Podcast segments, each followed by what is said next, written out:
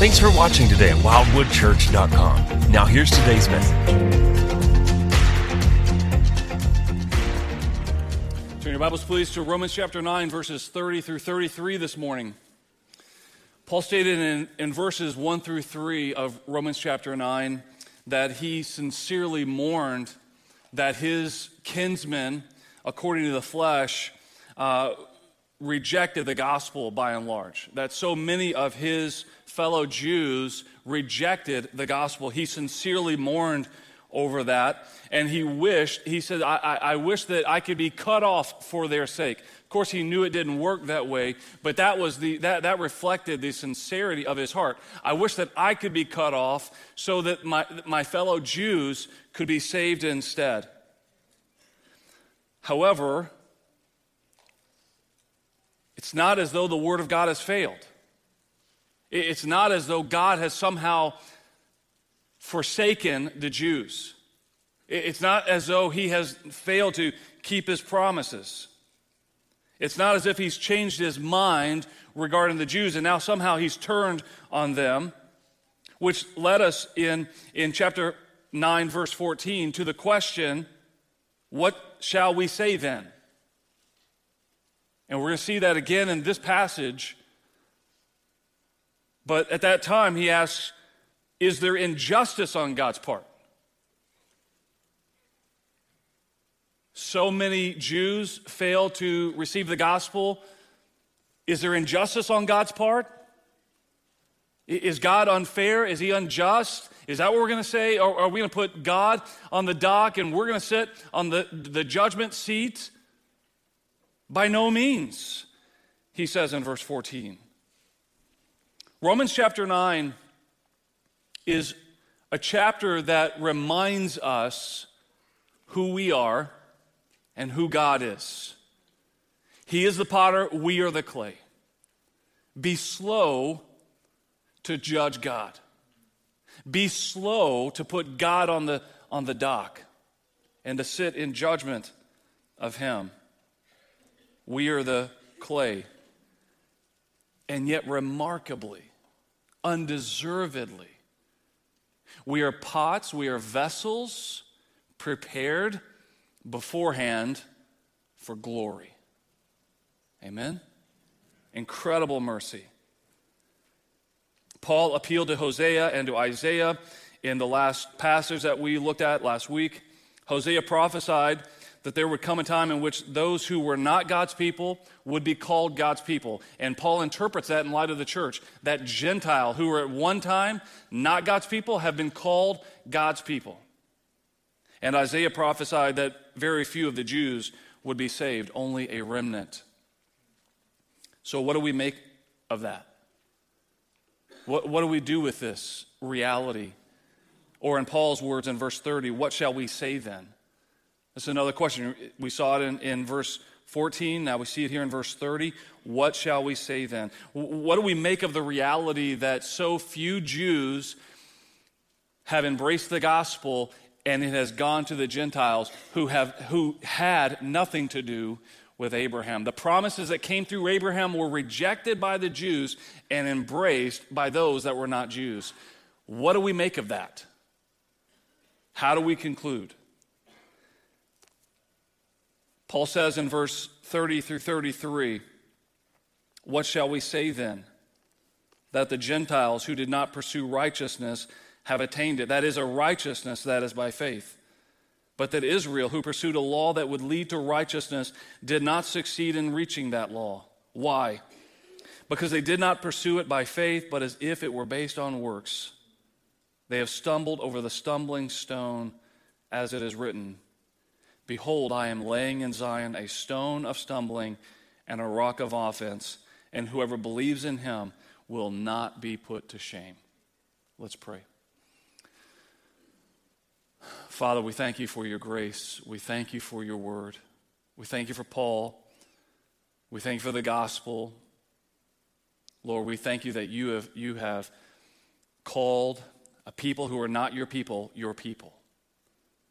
Lord, we thank you that you have, you have sent the gospel to the Gentiles, even us.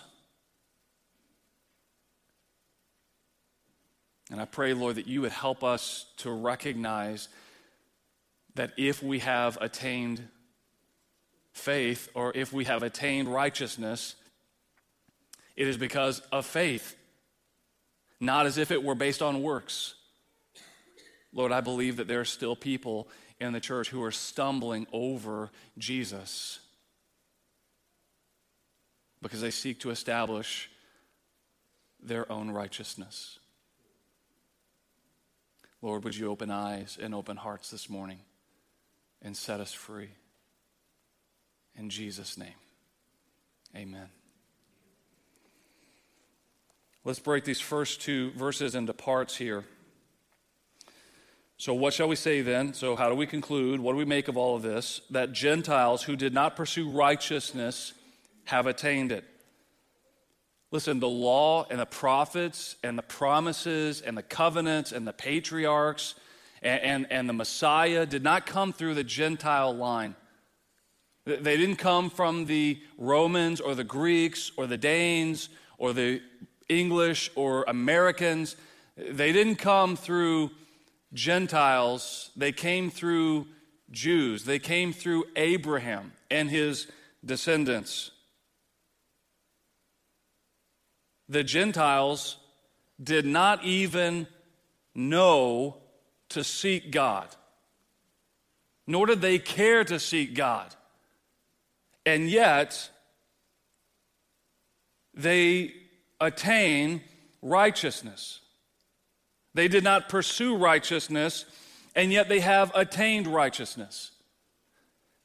The word that Paul uses here, this, this pursue and this attain, this evokes a race.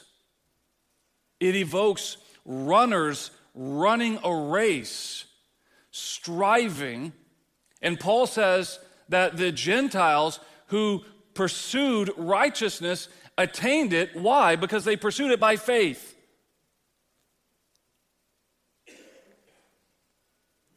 They have attained it, that is, a righteousness that is by faith. Unlike the Jews, the Gentiles obtained righteousness or attained righteousness, right standing with God, holiness. You know, we could probably unpack a whole sermon on righteousness. What is that? But it, it is right standing with God. It is, it is clo- just as we sang.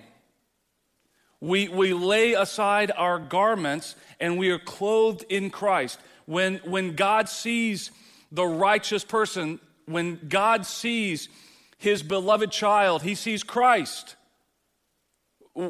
All sufficient merit is now ours by imputation from Jesus Christ. The righteousness that is by faith. Unlike the Jews, Gentiles attained this righteousness because they pursued it by faith. They were undeserving recipients of mercy. They were undeserving recipients of, of, of mercy of a God they did not even know existed, a God they were not even seeking, a God they were not even trying to pursue. And their only contribution to attaining the righteousness of God was responding to the gospel in faith. The Gentiles were dead in sin, they were objects of God's wrath. And when they heard the gospel, they believed the gospel. And if you are a Christian today, the same thing happened to you. You were dead in sin, the object of God's wrath, and when you heard the gospel, you believed the gospel by faith. That is how salvation works, and it doesn't work any other way. And that is why the Israelites stumbled. That is how salvation works. You are dead in sin and you are made alive in Christ. And because you've been made alive in Christ by the Holy Spirit, you respond to the gospel in faith. You believe the gospel of Christ. And there's no other way. And that's why the Gentiles struggled. Uh, excuse me, that's why the Israelites struggled. Paul continues He says, But that Israel, who pursued a law that would lead to righteousness, did not succeed in reaching that law. Israel thought that they could attain righteousness by obeying the law, but the Old Testament clearly portrays, clearly depicts that they were unable to do so. They did not succeed in reaching that law. Why, Paul asks in verse 32? Why could Israel not attain the righteousness that the Gentiles attained? This ought to be our question. Why, why, were the Jews, why were the Israelites who were given the law, given the prophets, given the patriarchs, given the covenants, the Messiah came through them, why is it that they failed to attain a righteousness that you, Gentile, attained? Why? Paul answers the question. The Gentiles recognized their inability to attain righteousness on their own merit, whereas Israel was convinced that they could. In Luke 18, we read the parable of the Pharisee and the tax collector. Perhaps no other parable depicts so clearly the heart of the Israelite and why they would stumble over Christ. In Luke 18, Jesus tells the Pharisee and the tax collector, the parable of the Pharisee and the tax collector. The, the Pharisee, this, this fictional Pharisee, approaches God boldly in the temple. He walks right in, thanking God that he's not like the other sinners in the world. He's not like this tax collector that has also come in.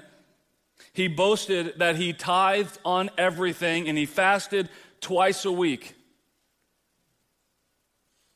And the tax collector, on the other hand, couldn't even bring himself to draw near or to lift up his eyes, but rather with a broken heart simply asked for mercy.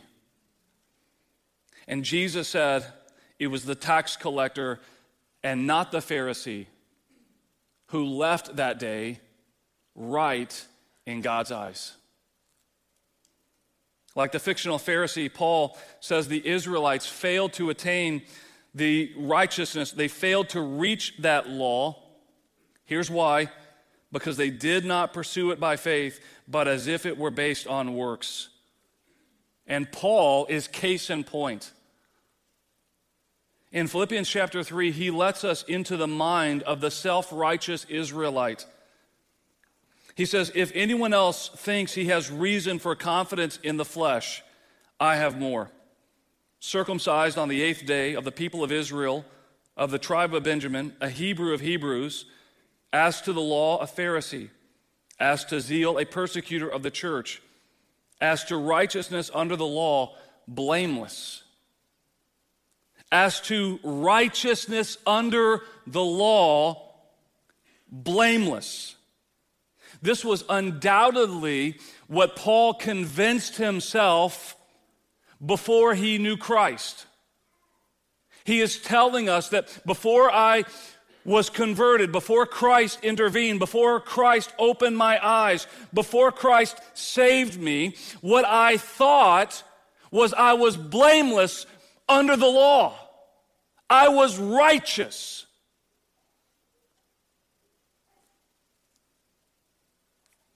he truly believed before Christ that when it came to right standing with God, that he could stand on his own merit, that he was blameless. He admitted that he was a zealous persecutor of the church. He was filled with hatred in his heart, even complicit in murder. And yet he would argue I am blameless before God. This same Paul, who, in case you don't know, wrote Romans and he wrote Philippians, and he would later say, after his conversion, that he was the chief of all sinners. Before his conversion, he considered himself blameless. In Christ, he considered himself chief of all sinners. Notice, notice that subtle, well, I mean, it's subtle because it's not explicitly stated, but it's, but it's glaringly obvious the difference that Christ makes in a person's life. Blameless, chief of all sinners. What is the surest sign that you have been born again and saved? It is that you recognize that you are no that you are not righteous, but you are in fact chief of all sinners. And Christ died for you. Paul's confidence before his conversion was, as he says in Philippians 3, in the flesh. In other words, in his proven track record, in his performance, in his dedication, his commitment, in his hatred for those outside of his camp. He would be, he would be the guy in the parable, he'd be the Pharisee in the parable, thanking God that he was not like the tax collector. Like Paul, all good Israelites pursued righteousness or right standing with God as if it were based on works. Now, the problem was not that the Jews pursued the law. The law is holy and right and just. Paul has already made that clear that there's nothing wrong with the law. The law is God's revelation. The problem was that the Israelites pursued the law of God rather than the God of the law. The problem is the Israelites pursued the law of God rather than the God of the law. Rather than honoring the Lord and seeking Him with all their hearts, they tried to indebt God by their obedience. Rather than trying to honor God, they sought to indebt God. Is there a difference there? It was not the observance of the law that Paul critiqued, but pursuing it as if it were based on works. If they had sought the Lord with all their hearts, then what they would have found in Christ was God. If they had been seeking God with all of their hearts, when Christ showed up, that's exactly who they would have found. Sadly, that is not what they found in him. Paul continues in verse 32 and 33 They have stumbled over the stumbling stone. As it is written, Behold, I am laying in Zion a stone of stumbling and a rock of offense, and whoever believes in him will not be put to shame. This stone that the Lord is laying in the path of Zion is a sanctuary for some and a stone of stumbling for others. And that's exactly what Jesus was. He came in and he turned the Jewish world upside down. He crushed their sense of virtue. He told parables like the Pharisee and the tax collector, and the priest and the Levite and the Samaritan. And the Samaritan was the virtuous one. The Samaritan dog was the virtuous one. And he told a parable of the reckless, wasteful, prideful, lustful, prodigal son. And of a hardworking, never done anything wrong, always a good boy, always stayed by your side, older brother. And at the end of the story, the older brother is left sulking outside the home while the younger brother is wining and dining with a fine robe and a ring on his finger. And the Pharisees, the religious people of Jesus' day, recognized that in all of these stories, they were the bad guys. Jesus is the stone of refuge for those who believe. Like the tax collector, who all he could say was, Lord, forgive me. Lord, have mercy on me, a sinner. And the prodigal son who, who returns to the father with his head hung low. I don't deserve to be welcomed back into my father's house, but I'll come and I'll be a servant. And here he is, welcomed with open arms, and the father runs to him, and he's welcomed back into the home and welcomed with a feast. But for everyone else, Jesus is a stone of stumbling. He is a refuge for people who recognize, I am the sinner. And he is a stone of stumbling for everyone else. He confronts our sense of pride. He demolishes our carefully crafted narratives of why we're pretty decent people. I mean, sure, I've got my faults, like everyone else.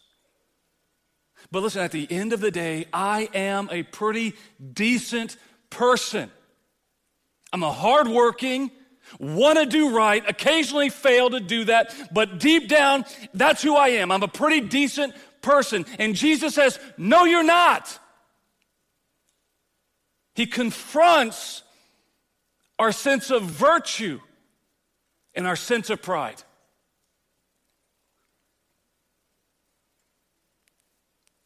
He comes in like a wrecking ball to these walls of self righteousness.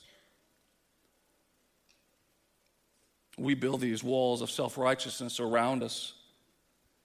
He comes in like a wrecking ball and he leaves us standing exposed in a heap of rubble.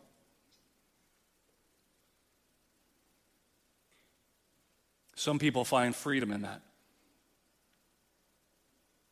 And some people scurry.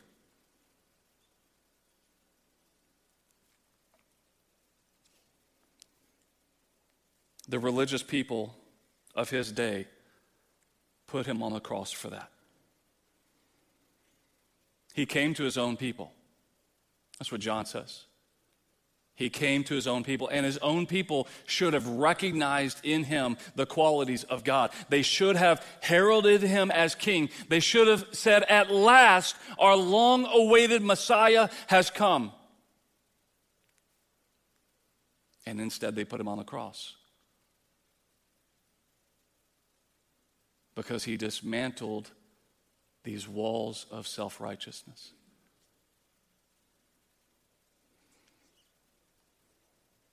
They stumbled over him, a stone of stumbling and a rock of offense. But God promised whoever believes in him will not be put to shame. There's contrast. You can stumble over Jesus, or you can believe in him and not be put to shame. You know, the Lord has always been full of mercy. You read the Old Testament, there are people that, that, that conceive of the God of the Old Testament as harsh and angry. And I wonder, have you even read it? Over and over again, God holds out mercy and forgiveness time and time and time again. And even when finally he executes judgment, he promises mercy. He says in Joel chapter 2, you shall know, you shall know that I am in the midst of Israel, and that I am the Lord your God, and there is none else, and my people shall never be put to shame. We're talking about salvation here. We're not talking about embarrassment. We're not talking about bruised pride and egos. We're talking about the shame of all shame. We're talking about God's eternal judgment. And he says, Those who believe in him will not be put to shame. For those who believe in Jesus, the Lord promises sanctuary and safety and refuge from his wrath, salvation from judgment forever. You will never be put to shame. But listen to me. If you will not cling tightly to the rock of refuge, you will stumble over him to your own destruction and to your own shame. Jesus walked into a society of good, upstanding, law abiding deeply religious people, and he called them whitewashed tombs, a brood of vipers, blind guides, empty rain clouds. If Jesus had come into our day, these would be the elders, deacons, senior saints, the old guy who knows every Bible reference, the little old lady who has taught Sunday school for 50 years, the Theo bro who thinks that because he's got a master's of divinity can untangle every doctrinal knot.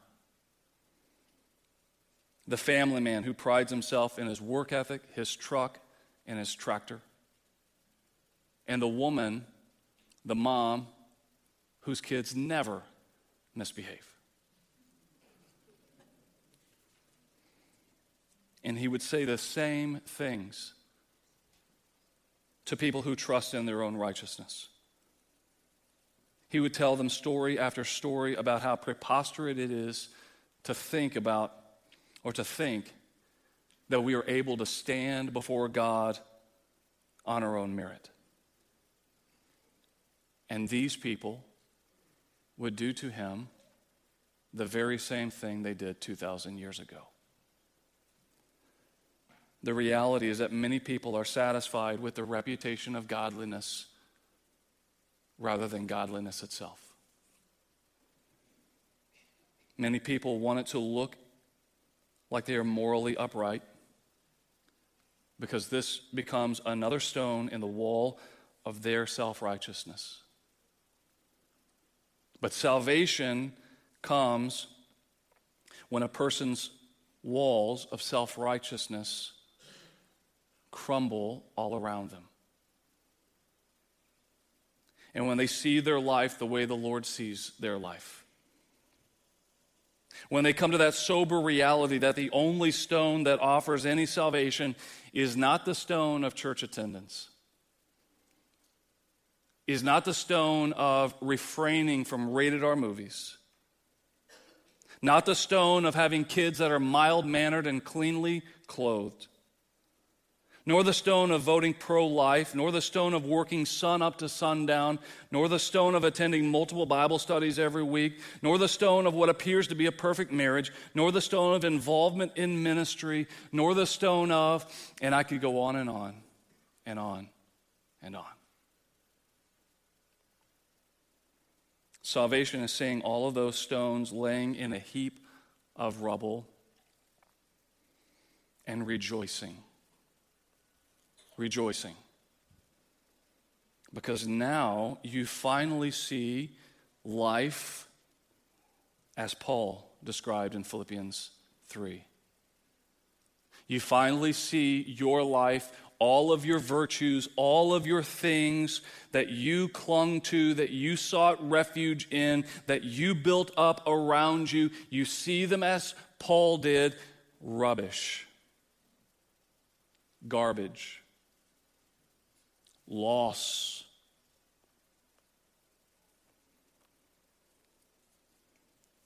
And like Paul, you count it loss. You gladly give it up for the sake of gaining Christ and being found in Him. The Christian rejoices when their stones of their own self righteousness lay on the ground. You rejoice because you finally see Christ, your sanctuary, your rock of refuge, and you cling tightly to Him, forsaking everything else in which you once sought refuge. You know, earlier in our worship service, we sang Glorious Day. Out of the darkness, we talk about coming out of the tomb, and the thought hit me.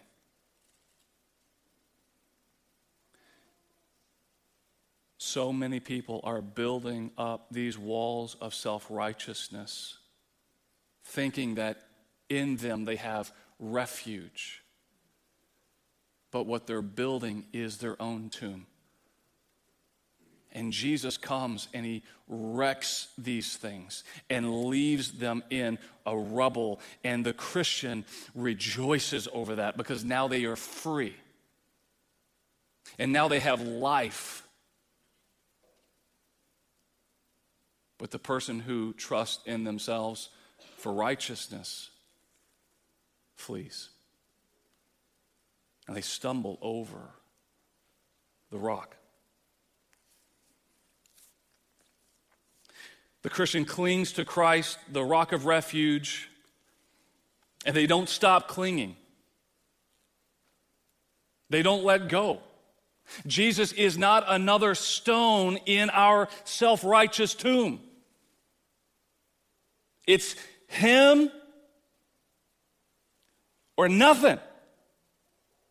You get Jesus or you get your own tomb of self righteousness. You choose. You don't put Jesus in your wall of righteousness. It's all or nothing.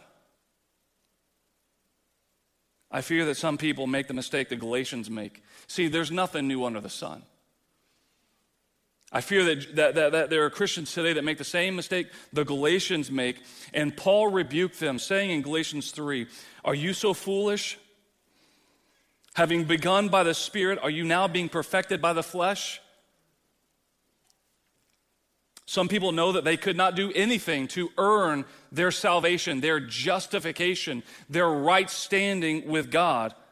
But for some reason, they think that they are able to do something to merit sanctification, to bring about sanctification.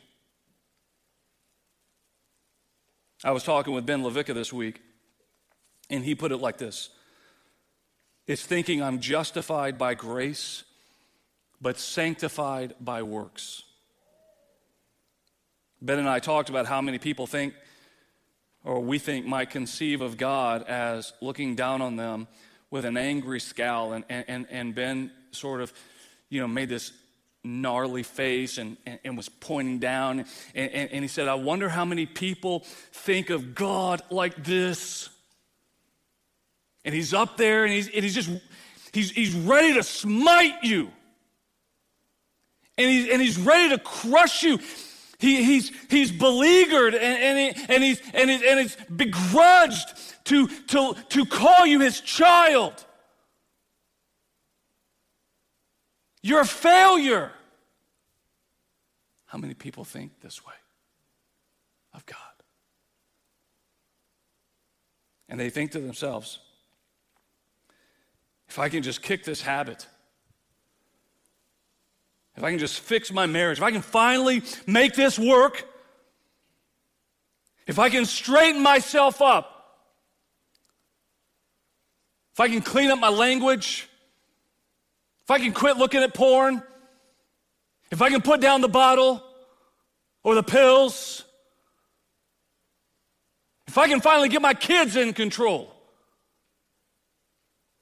if I can just figure this out, then finally God's face will turn from a scowl to a smile.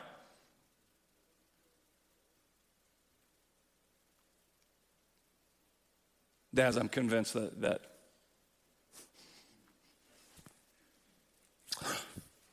the, the most important thing we can do for our kids is not become an obstacle over which they jump to understand God is a loving Father.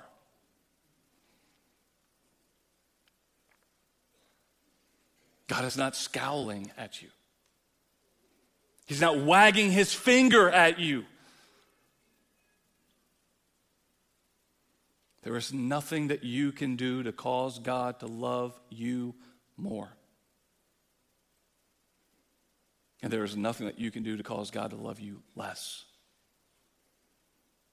God's love for you, Christian, beloved child, is perfect and unchanging. Do you believe that?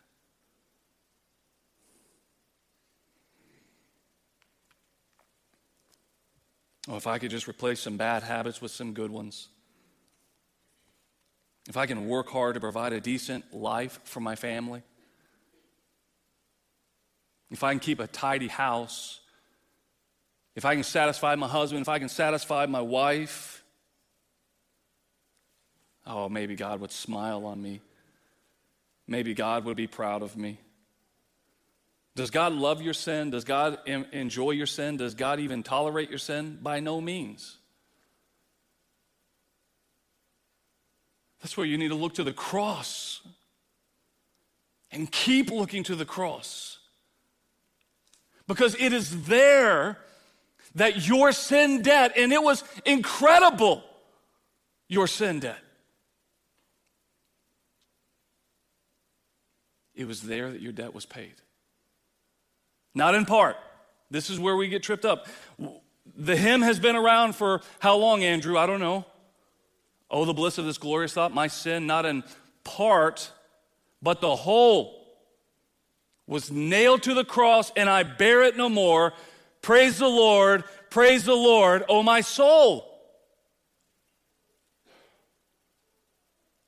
I'm convinced that Christians today look at the cross and they go, okay, the sin that I committed before a Christian was nailed to the cross. And God got me this far, and now it's up to me to finish the race. Now it's up to me to finish.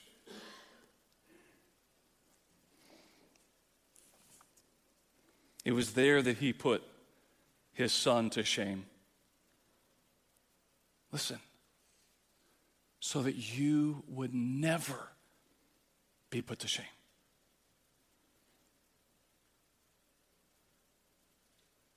It was there that he put his son on the cross. And I want you to hear the words it is finished.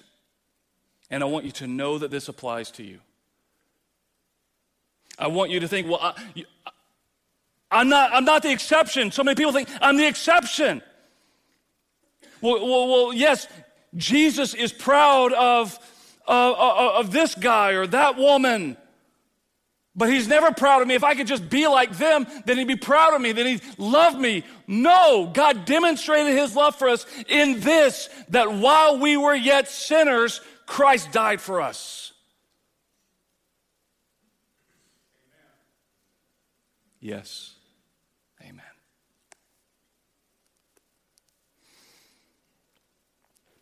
Stop building those walls back up. Jesus comes in like a wrecking ball, he, he destroys these walls of self righteousness. He leaves us exposed. And then what do we do? We start putting stones back up on top of stones. Okay, Jesus, thank you. Thank you for dismantling this tomb, these walls of self righteousness. I got it from here. Now I'm going to put this stone back on top of here. I'm going to be a good church goer. I'm going to tithe on everything. If my garden does good, I'm giving 10% to the pastor. That's all right, you can do that. I do prefer pies. Jesus, I'm not going to watch rated R movies. Jesus, I'm not going to cuss. Jesus, I'm not going to do this. Jesus, I'm not going to do that. Boom, boom, boom.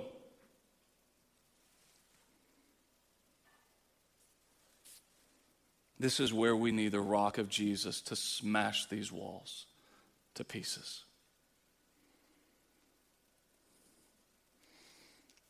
We need to look at the cross of Christ and we need to weep hot tears of joy, of relief,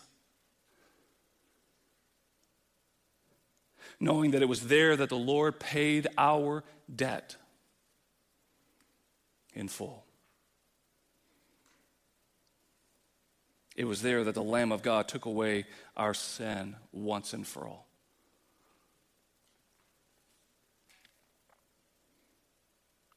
It was there that the Son of God was stricken by God, cut off, and cursed, so that we would become children of God, adopted into his family, and blessed beyond measure.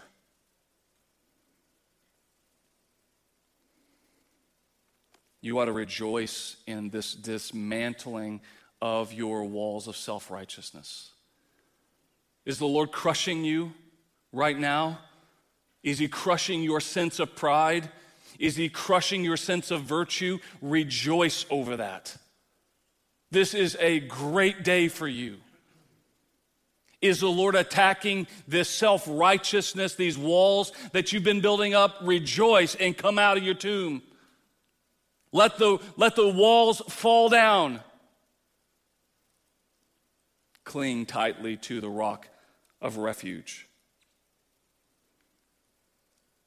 It is only when you recognize that those walls of self, it's only when you recognize the walls of self righteousness for what they are, and when they crumble down and they're laying in, in a heap of ruins around you, that you can then finally understand that once you pursue righteousness as if it were based on works, and it is only then that you can finally truly see Christ as the rock of refuge.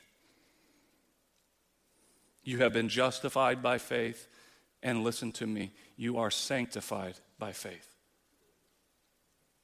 You have been legally declared right with God by faith, and you are being made like Christ indeed by faith. Is there a part for you to play? Undeniably. You participate, you walk by the Spirit, and you do not gratify the desires of the flesh. But it is God who wills and works, or God who works in you both to will and to work for his good pleasure. You recognize that it is God at work not only to save you, but to sanctify you from the inside out.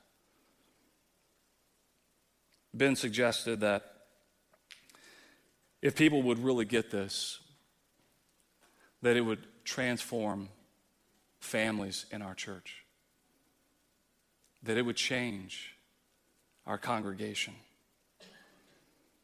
If people would truly admit that they bring nothing to the Lord but their sin, entire families would be changed.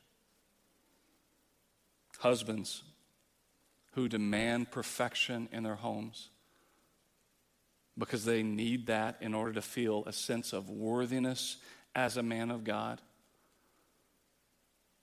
I have heard so many stories of pastors' homes in shambles.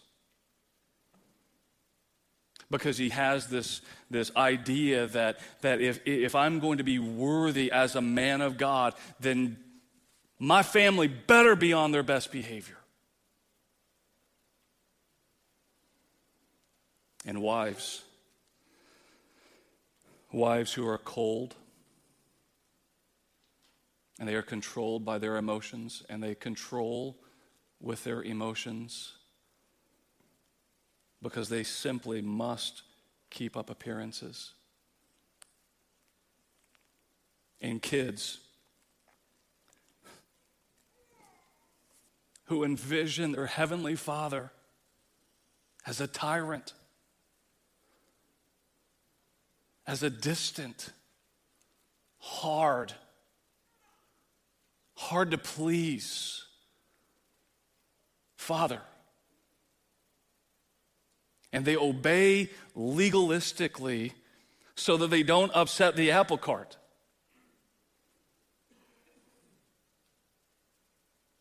Men who have convinced themselves, well, God helps those who help themselves.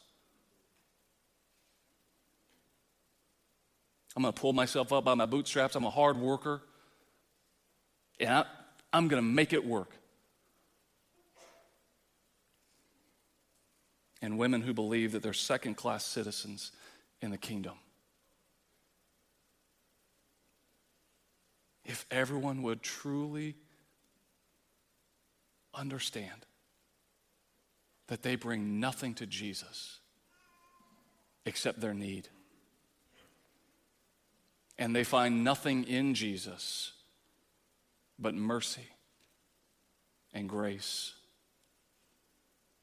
And if they would put their faith in the Son of God and pursue righteousness by faith and not as if it were based on works,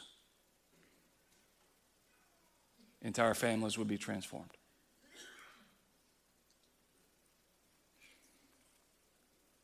I noticed something this morning as I read, or this week as I read Romans.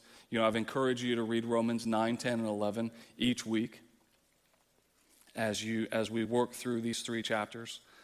And this week I was reading in Romans chapter 10, verse 11, and I, and I saw the connection to Romans 9.33.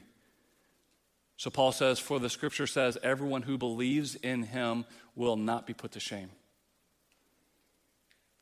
he comes back to this verse in, in, in, 10, in 933. He goes back to it in 1011. He, he says, For if, if Scripture, go back to that, please, Beth. For the Scripture says, everyone who believes in him will not be put to shame. What does that come on the heels of? Now let's go back to verses 9 and 10. Because if you confess with your mouth that Jesus is Lord and believe in your heart that God raised him from the dead, you will be saved. For with the heart one believes and is justified, and with the mouth one confesses and is saved. And then he says, For scripture says, whoever believes in him will not be put to shame. And then he says in verse 13, for there is no distinction between Jew and Greek. For the same Lord is Lord of all, bestowing his riches on all who call on him. For everyone who calls on the name of the Lord will be saved. You see, Jesus is a rock of stumbling and a rock of offense for many people. Because people are convinced that somehow, because they're pretty good people, they're salt of the earth. They're good citizens. They're law abiding. They're Americans, by golly. They are good enough to stand before God. And you will stumble over Christ because Christ will smash those walls to pieces. But if you will call upon the name of Jesus, if you will hope in Him, and not in your own righteousness, you will be saved. You know, when Paul was saved, it was painfully obvious to him how messed up his way of thinking really was, how impotent his vain efforts were at attaining righteousness, and how empty his hope of works based salvation really was. I also had a moment in my life in which all that mattered to me, all that I trusted in, hoped in for a sense of worth and identity and achievement. And yes, I would argue now, in hindsight, even salvation, everything that I hoped in fell on its face. And I pray that the same has happened for you. I pray that the Lord has dismantled and that He keeps it dismantled the walls of self righteousness behind which we are so prone to seek refuge. And I pray instead that we will pursue righteousness by faith, not as if it is based on works. And I pray that we cling tightly to the rock of refuge, Jesus, our solid rock, because whoever believes in him will never be put to shame. Paul says in Colossians 2 6 and 7, Therefore, as you received Christ Jesus as Lord, so walk in him, rooted and built up in him and established in the faith, just as you were taught, abounding in thanksgiving. Amen. Father, it is only by grace that we can call you that. We don't deserve that.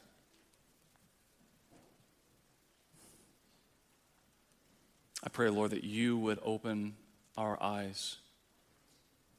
Show us how we are, are, are stacking stones of self righteousness that Jesus has dismantled. I pray, Lord, that we would put no hope in what we achieve, but we would stand on Christ the solid rock. In his name I pray. Amen. Hey, thanks so much for watching online. I hope that this message has inspired you to greater faith, has encouraged you, maybe convicted or challenged you. We're grateful to be able to provide this content to you online, live and on demand. If you haven't done so already, follow us on Instagram, like us on Facebook, subscribe to us on YouTube so that we can get this content right to you as soon as we upload it. But you know, we believe that as a follower of Jesus Christ, that you need the body of Christ. You need the local church. And so if you're in the Quad Cities, let me invite you to personally join us in person for our gatherings on Sundays at 9 a.m. and 1040. If you're not in the Quad Cities, I want to encourage you to go find a local church that teaches the Bible, that serves the community, that loves Jesus, that gives grace. Well, hey, thanks again for watching, and we hope that you were blessed.